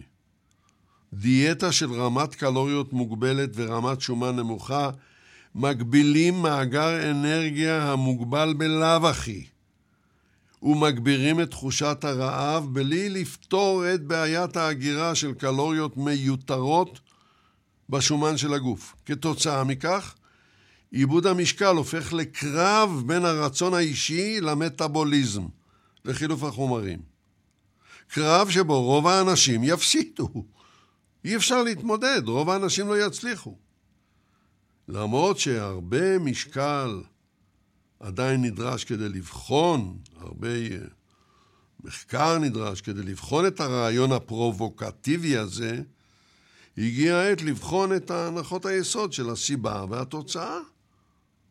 ואולי בסופו של דבר נאמץ גישה אחרת לגמרי. טוב, בואו נעבור כעת לסיינטיפיק אמריקן. מאמרה של אימי קוטר, שלדעתי תמצאו בו עניין. כותרתו מטרידה, אין מה לומר. מיליציות אזרחיות בארצות הברית, זאת אומרת, הן לא מגויסות על ידי המדינה של מתנדבים, מיליציות אזרחיות לגמרי, נוטות ליותר קיצוניות אלימה. ומבהירה בקצרה כותרת המשנה. אצל כמה חברים במיליציות האלה, הגעגועים לחיים פשוטים יותר, במרכאות, מוליכים לפעילות קטלנית. בציור הנלווה למאמר, ציור, אנו רואים מנקודת מבטו או מבטה של אדם היושב במכונית שחלונה פתוח, איש מיליציה אזרחית, מתנדב. בבגדי הסוואה, הוא לבוש בבגדי הסוואה, בידיו רובה M16 לא תקני. וכאלה ש, שאתה יכול לקנות בחנות, באמריקה, מה לא. והוא בודק את היושב, היושבת במכונית, במבט קפדני. וכך נפתח המאמר. האם זה יום ההתכנסות השנתי שלכם? שאלתי מבעד לחלון המכונית ביום קר וגשום באפריל בשנת 2008. זה היה במרכז מישיגן. גבר בודד לבוש בבגדי הסוואה וחמוש בקלשניקוב. נד בראשו ופסע לאחור לאפשר לי להמשיך ולנסוע בדרך הצרה. הגעתי אל מגרש החנייה הצמוד לבית חווה, שסביבה שדה שצומחת בו סויה. כחמישים איש התאספו שם. זה היה ליד העיירה בנקרופט, ושם באמת הייתה ההתכנסות השנתית של המיליציה האזרחית של מישיגן. הקבוצה עצמה מתארת את האירוע כהתכנסות משפחתית על אדמה פרטית שבעליה הוא וטרן, הוא ותיק של מלחמת העולם השנייה. ריח מדורה נישא באוויר, וכמה חברים הצטחקו על הגשם הדולף, ארוחות עמוסות שומן באריזה צבאית. הם אה, מעוטפי צבא, מוכרים גם את זה, חולקו למשתתפים. כמעט כל הגברים היו לבושים בבגדי הסוואה, כאלה או אחרים, ולא חדלו לגחך ולצחוק כשהראו בגאווה זה לזה את כלי הנשק המגוונים שלהם. וסיפרו סיפורי מלחמה על עברם. היו שם מעט נשים ומעט גבר ילדים. הם היו לבושים, הנשים והילדים, כרגיל, אבל כולם, כולל הילדים, השתתפו במטווחי ירי. זאת הייתה הפעם השלישית שלי שהשתתפתי באירוע הזה. אני סוציולוגית, ובשנת 2008 הייתי סטודנטית לדוקטורט באוניברסיטת מישיגן, וזו הייתה תחילת עבודת השדה שלי, על תנועת המיליציה בארצות הברית. פגשתי את חברי הקבוצה הזאת חודש לפני כן בארוחות ערב, במרכז קניות. רציתי לדעת מדוע גברים ונשים מצטרפים לקבוצות אזרחיות המתכוננות לקרבות של ממש. ורציתי לבחון אם קבוצות אלו מטיפות לגזענות ואלימות. רציתי לבחון. עקבתי אחרי הקבוצות, אחרי קבוצות כאלה, גם במדינות אחרות בארצות הברית. יש שם ברוך השם 50 מדינות. עבודתי נמשכה עד שנת 2013. מאז אני שומרת על קשר קבוע עם חברי הקבוצות, במיוחד זו שבמישיגן. הם מעדכנים אותי על פעולותיהם ועל אירועים פוליטיים וחברתיים המלכדים אותם. אנו מדברים באופן קבוע על הערכים היקרים להם ועל מניעיהם. אני עוקבת אחרי הפעילות האינטרנטית שלהם. בקיץ האחרון ערכתי מחקר שבו שאלתי אותם מה הם חושבים על המחאות כנגד המלצת המדינה להתחסן נגד הקורונה. ומה חשבו על המתתו של ג'ורג' פלויד השחור בידי שוטר לבן במינסוטה. זה גרר אחר כך מהומות עצומות בארצות הברית. אתם זוכרים. למדתי שיש הבדלים ניכרים בין קבוצות שונות של המיליציה. בספקטרום הזה, מקצה אחד, או בקצה אחד אם תרצו, ישנם פעילי המיליציה שמגבילים את עצמם לפעולות חוץ. רוצים להיות בחוץ, קומזיצים, אה, לתפעל קצת את הגוף, כאילו היו צופים שהתבגרו. זה, זה גם קורה, מצחיק. כך שמגדירים את עצמם בחיוך את הפעילויות שלהם.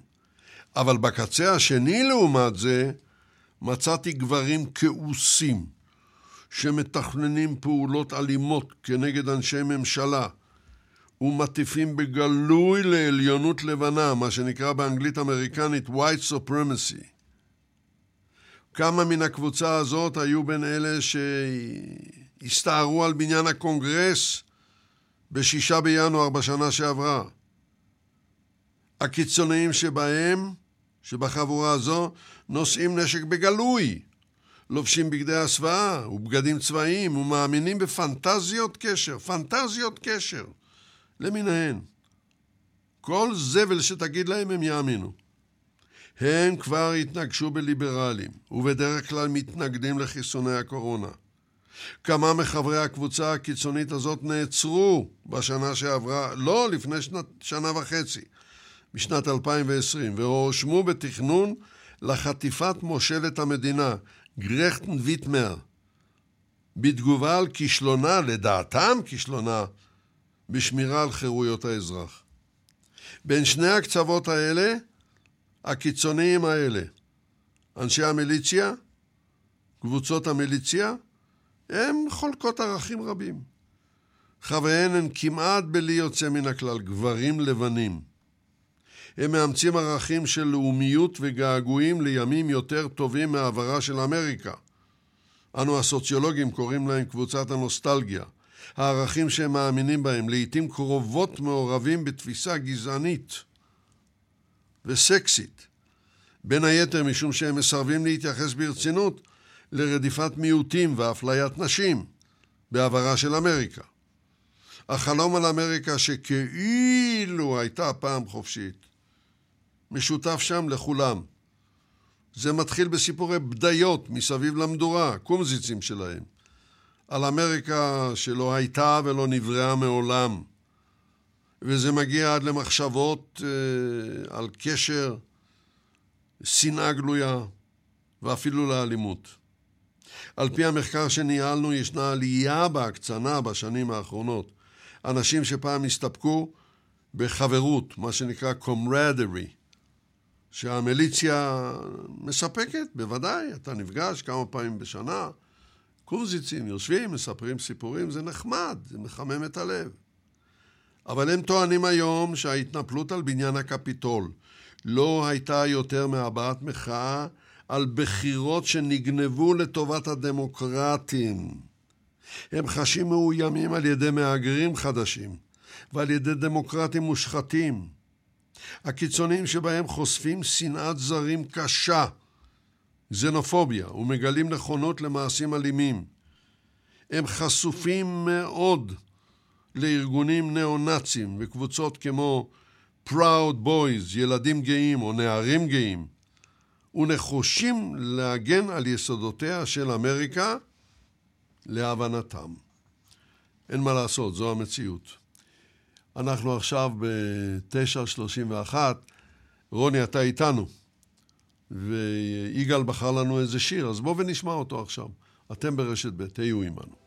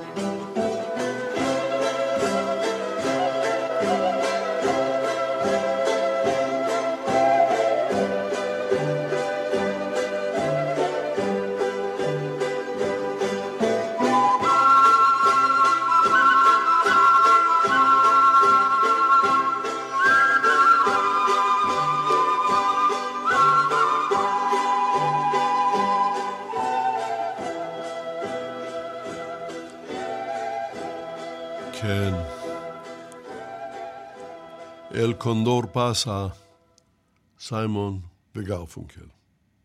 בואו נתקדם. אני עכשיו עם ה-MIT, Technology Review, וזהו מאמרו של מרקס ארקס. הוא נע בין uh, מידע לבין פיוט וכאב לב גדול אחד. המאמר הוא מן החודש שעבר, אני מציין, אבל זה לא הרבה זמן. כיצד, כך הוא נקרא, כיצד ניקזנו את קליפורניה והבאנו אותה ליובש.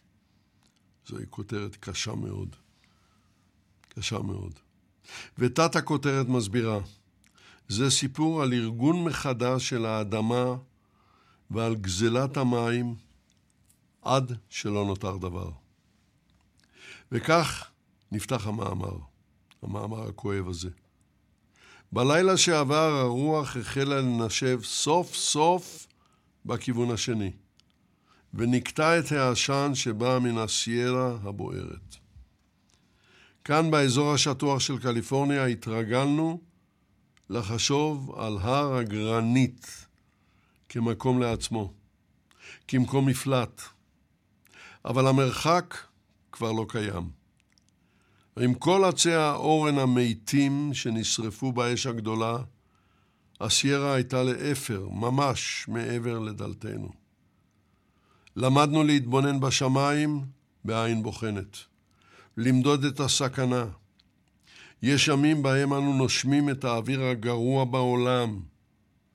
באותם ימים בודדים שבהם אנו יכולים לצאת החוצה בלי לסכן את ריאותינו ואת כוחותינו, אנו מברכים אלה את אלה בברכות חדשות. מי ייתן והרוח המפנה מאיתנו את העשן תמשיך לנשוב בכיוון הנכון. שיישארו רק ענני האבק מקטיף השקדים. בינתיים אני לא מעז להשבית את פעולת הפילטרים החשמליים המסננים את האוויר המזוהם לבל יחדור לבית. אלה החיים החדשים. הקיץ הברוטלי ביותר בעמק סן חואן, חואקין, בעמק סן חואקין, הגיע לסיומו. מאז יוני הטמפרטורה הייתה למעלה מ-40 מעלות במשך 67 יום ברציפות. שיא חדש. הבצורת אינה מניחה לאדמה. מתוך עשר השנים האחרונות, שמונה שנים היו מוכות יובש.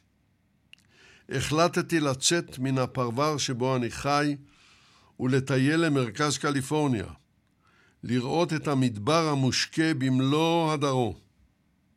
מריחים את הסתיו במלוא יפתו.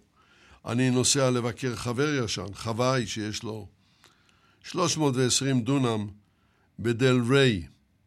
אין כל דרך לנסוע מחוץ לפרנזו בסוף עונת האסיף, באזור החוות המתועש ביותר בעולם, בלי לחשוב על מים. גשם, שלג, מאגרי מים, תעלות מים. פעם היו כאן אינדיאנים. הם חיו כאן כעשרת אלפים שנה. מספרם הכולל לא עלה על שלוש מאות אלף. מספרם היה קטן, והשפע שבטבע, שהטבע העניק, קליפורניה היא, היא עצומת ממדים, היא יותר גדולה מיפן. השפע שהטבע העניק מנע מהם לנהל מלחמות שבט נגד שבט. היה די לכולם. אבל לפני 175 שנה החלה התיישבות האדם הלבן. קודם כל הספרדים, אחר כך המקסיקנים והאמריקנים.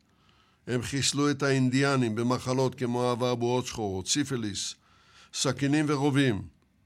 בעזרת עבדים אינדיאנים הם החלו להקים סכרים ותעלות להעביר את המים למקומות שמעולם לא היו בהם המים.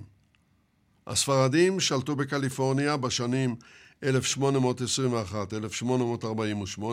אחר כך באו המקסיקנים והאמריקנים ועשו אותו דבר. גידלו פירות וירקות בהיקף גדול ללא שיעור. מאזורים שבהם ירדו גשמים בקצב של קרוב ל-4,000 מילימטר בשנה. הם העבירו מים לאזורים ששם ירדו בקושי 50 מילימטר. ב-1848 באו מחפשי הזהב. הם צרכו מים בכמויות עצומות כדי אה, לחשוף את הזהב, אתה צריך לשטוף עופרה. והמים הם רבים מאוד. בשנות ה-20 של המאה ה-20 החלה הבצורת הגדולה, ופחות, אה, ופחות מים היו. נהרות ואגמים התייבשו, ואז החלו בקידוחים כדי להגיע למי התהום. בשנות ה-40 של המאה הקודמת הממשל הפדרלי התערב ובנה את פרויקט העמק המרכזי של קליפורניה. שכר נהרות ובנה משאבות עצומות. בדלתא של סקרמנטו, סן חואקין, אה, בנו את המשאבות האלה כדי להעביר מים לחוות הגוססות במרכז קליפורניה. אמרנו כבר מקודם, השטחים בקליפורניה הם עצומים. בשנות ה-60 של המאה ה-20 מדינת קליפורניה בנתה עוד משאבות בדלתא ותעלה באורך של קרוב לאלף קילומטר להעביר יותר מים לחוות במרכז המדינה ולשכונות המצוידות בבריכות, השכונות שהיו בדרום, בדרום קליפורניה. וכך קליפורניה הגיעה להיום, לעשור היבש ביותר בתולדותיה. אבל החוואים ממשיכים להתרחב. הם הוסיפו בעשור האחרון עוד שני מיליון דונם של שקדים, פיסטוק, מנדרינות. המשאבות חודרות יותר ויותר עמוק לאדמה ומחסלות את האקוויפר. שאיבת המים כל כך אינטנסיבית עד שהאדמה פשוט שוקעת וממוטטת את תעלות המים הגדולות. לא קיימת תרבות בעולם שבנתה מערכת כל כך גדולה ומשוכללת להעברת מים, וכעת עם כל השרפות הנוראות ושינוי האקלים והבצורת, הכל הכל תלוי על בלימה ומתייבש. מאמר נורא. נעבור לניוזוויק, מאמרה של אה, אימג'ין טינקלר מיום רביעי השבוע. זה מאמר מוזר, אבל כדאי, כדאי לקרוא אותו. כדאי אה, לדעת מה כתוב כאן. אני מכינה אוכל מעצי כריסמס משומשים. הכותרת המוזרה הזאת מחייבת אותנו להתבוננות נוספת. וכותבת טינקלר במאמר, אפילו כילדה מצאתי שזה מוזר שעץ שהובא לביתנו לחג, לחג המולד, ב-25 בדצמבר, המערבי, החג הכנסייה המערבית, הושלך לזבל בסוף החג. נתנו עץ בחצר והוא גדל לממדים ענקיים. אמי רצתה לטעת שם עץ כל שנה, ואבי התנגד. אמי באה ממשפחה כפרית באירלנד, ובשנות החמישים של המאה העשרים, שם לא היה להם הרבה. לא היה להם הרבה. ולכן היא ידעה לאבד את האדמה ולהוציא ממנה מזון. כשגדלתי למדתי להשתמש בעלים של עץ לבנה, סילבר בירץ', כטוגנים. אוכלים אותם בעונתם כשהם צעירים ורעננים. באים הבריטים זה במרס או באפריל, כשהעלים טריים וצעירים. הייתי כותבת את העלים, מטגנת בשמן ומוסיפה תבלינים, צ'ילי, מלח, פלפל וכדומה. אני גם אוהבת סרפדים, ואני מבשלת הרבה מהם היום. בשנה שעברה אני ובעלי אפינו לחם מסרפדים. בשנת 2020 התחלתי לחוש אשמה שלמרות שאנחנו משתדלים, מתאמצים, להביא את עצמנו לקיום מתמשך ולא לחיסול מקורות מזון לדורות הבאים. אנו מכניסים בכל שנה עץ כריסמס לבית, ואז משליכים אותו. באמריקה אנו עושים זאת ל-30 מיליון עצים כל שנה. 30 מיליון. בבריטניה, 6 מיליון. יש עצים שניתן לאכול. אז מדוע אי אפשר לאכול עצי כריסמס? אנשים אמרו לי שהעצים רוססו בכימיקלים. אבל הירקות והפירות שאנו קונים בסופרמרקט גם הם מרוססים בכימיקלים. ולא נראה לי שיש הבדל גדול.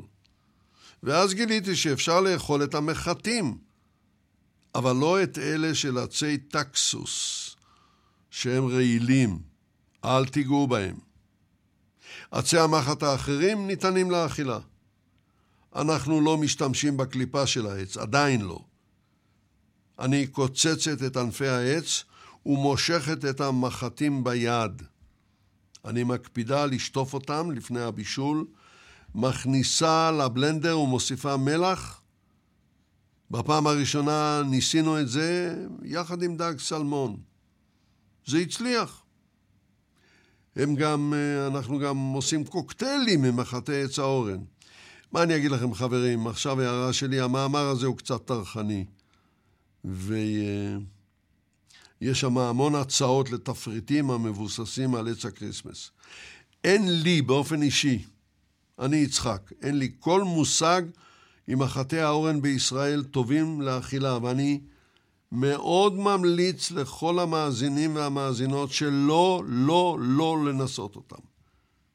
בואו ונשמור על הסביבה, בואו ונימנע מעצי כריסמס, לנו זה לא יהיה קשה, אבל נהיה מאוד זהירים. לא הייתי הולך עד, עד, עד כדי כך. שימו לב.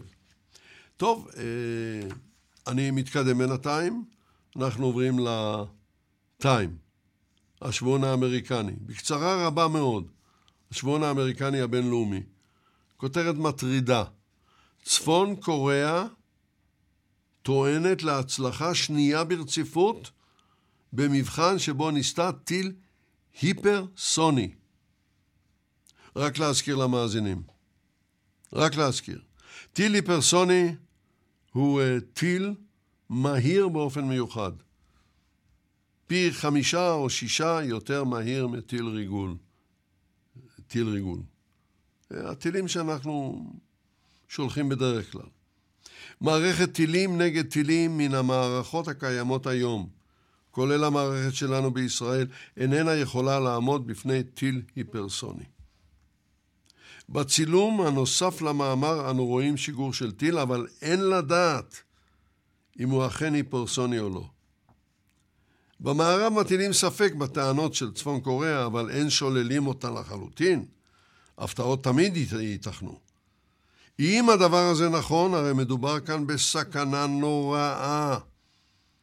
וארצות הברית תצטרך להשקיע משאבים עצומים, היא כבר עושה זאת, ביצירת נשק מגביל והתגוננות בפניו. נורא באיזה עולם שאנחנו חיים, נורא. טוב, בואו נעבור לפייננשל טיימס. במדור דעות וניתוח של היומון הבריטי מצאתי את המאמר הבא במדור הטכנולוגיה. כותרתו מלחמה של עלות נמוכה. הצבא האמריקני נלחם במזל"טים, הזולים, ובמאמר. עם כל הרעש והמהומה סביב הופעתם של הטילים ההיפרסוניים, מטוסים ללא טייס, ומה שאתם רוצים, מסתבר שמטוסים קטנים, דרונס ללא טייס, קטנים וזולים, הניתנים לרכישה בכל חנות צעצועים, הם אחד מהאיומים היותר קשים על כוחות ארצות הברית הפרוסים בעולם. לא נדרש הרבה יותר ממכשיר זעיר שכזה, שאליו מוצמדת פצצה קטנה ומכשיר רדיו, כדי לנווטה למחנה צבא או לנקודה רגישה אחרת במחנה כדי לזרוע מהומה ופחד. האמריקנים מתגוננים גם בעזרת מערכות נשק אנטי-אווירי של ישראל. הם יעמדו, יעמדו באתגר הזה, אין ספק. אבל כאב הראש לא ייחסך מהם בשום פנים ואופן. עכשיו נעבור ל Moscow Times ולדברים ששמענו בחדשות, אבל כאן אולי טיפה הרחבה.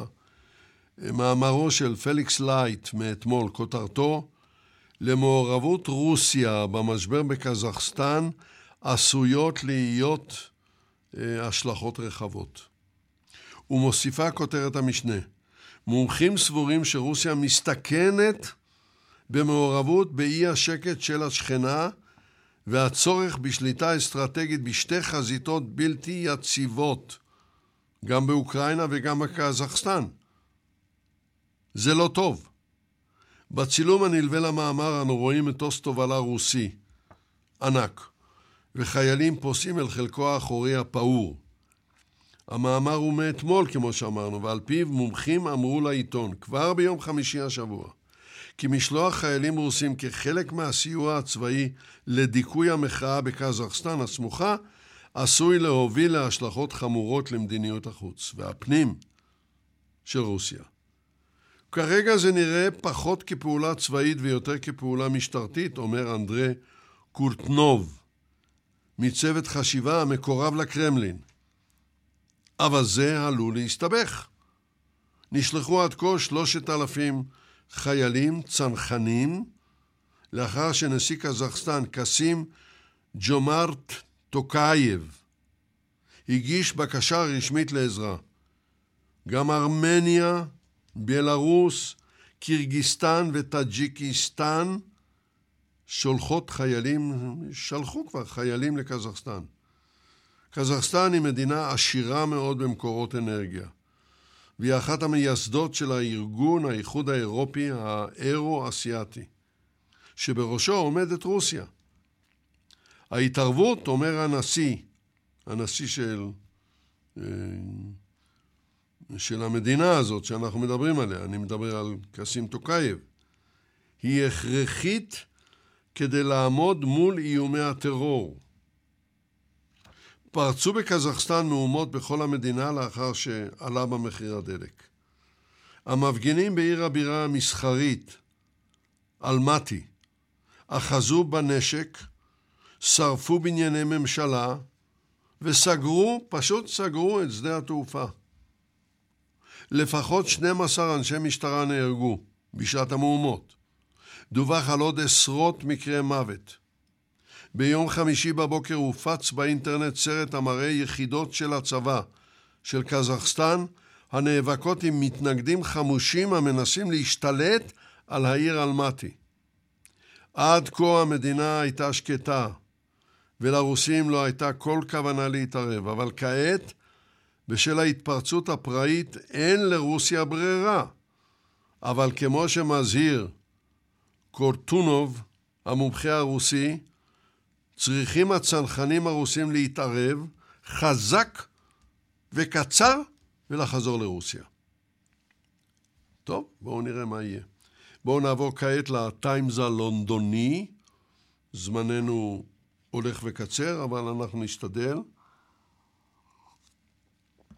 ומה יש לנו בטיימס? מביא לנו ידיעה מעניינת, שבה אני חושב, כ...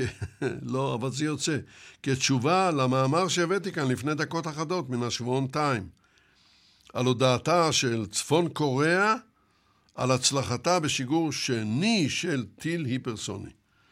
הודעה שכמו שכבר ציינתי, מטרידה ביותר. ובכן, יש לכך תגובה, והיום היומון הבריטי מביא לנו אותה. במאמר שכותרתו ארצות הברית ויפן יפתחו ביחד נשק היפרסוני ונשק חללי. ובמאמר ארצות הברית ויפן יעבדו יחדיו לפיתוח אמצעי הגנה כנגד טילים היפרסוניים וכלי נשק הנשלחים מן החלל. שתי המדינות הכריזו על כך בהודעה משותפת אתמול. הם קיימו פגישה אינטרנטית בין ראשי משרדי ההגנה ומשרד החוץ של שתי המדינות. הם הסכימו לשיתוף הרבה יותר הדוק בפיתוח הטכנולוגיות ההכרחיות לסוג זה של לחימה. באותה ההודעה המשותפת הם גם גינו את סין על ניסיונותיה לפגוע בכללי הבסיס של הביטחון הבינלאומי. לדברים האלה הוסיף מזכיר המדינה של ארצות הברית, אנטוני בלינקן, בעלי בריתנו צריכים לאור, לא רק לחזק את כלי ההגנה שבידיהם, אלא גם לפתח חדשים. וכאן, בחלק הזה של המאמר, הם פונים אל הניסוי שקיימה ביום רביעי צפון קוריאה בטיל ההיפרסוני. אגב, עיתונות צפון קוריאה לא זו בלבד ששיבחה את הצלחת הניסוי, זה ברור, אלא גם הוסיפה בגאווה כי הטיל ההיפרסוני פגע במטרה. שלא נדע. בואו נעבור עכשיו לניו יורק טיימס, ממדור הטכנולוגיה של היומון האמריקני.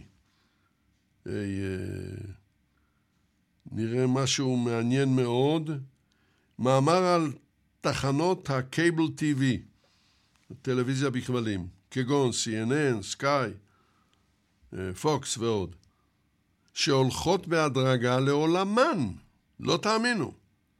בצילום הנלווה למאמר אנו רואים שלט, שלט רחוק של טלוויזיה, קבור בחלקו באדמה, כאילו הוא מצבה.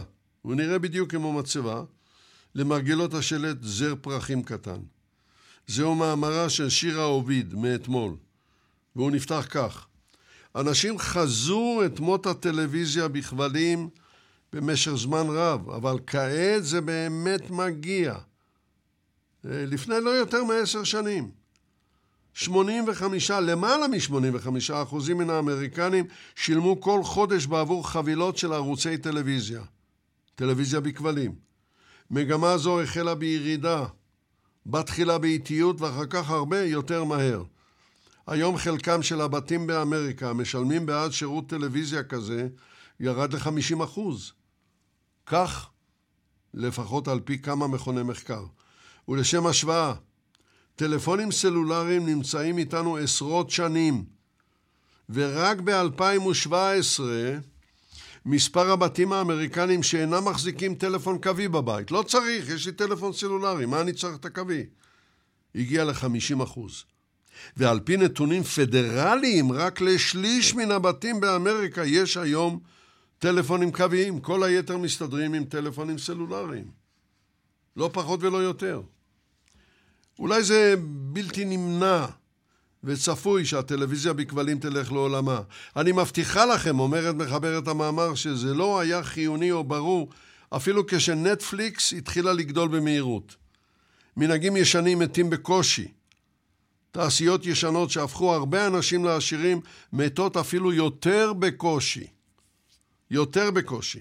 ואל תשכחו שכמה טכנולוגיות חדשות מסעירות את הציבור אבל אינן מזנקות קדימה, למשל קטנועים חשמליים.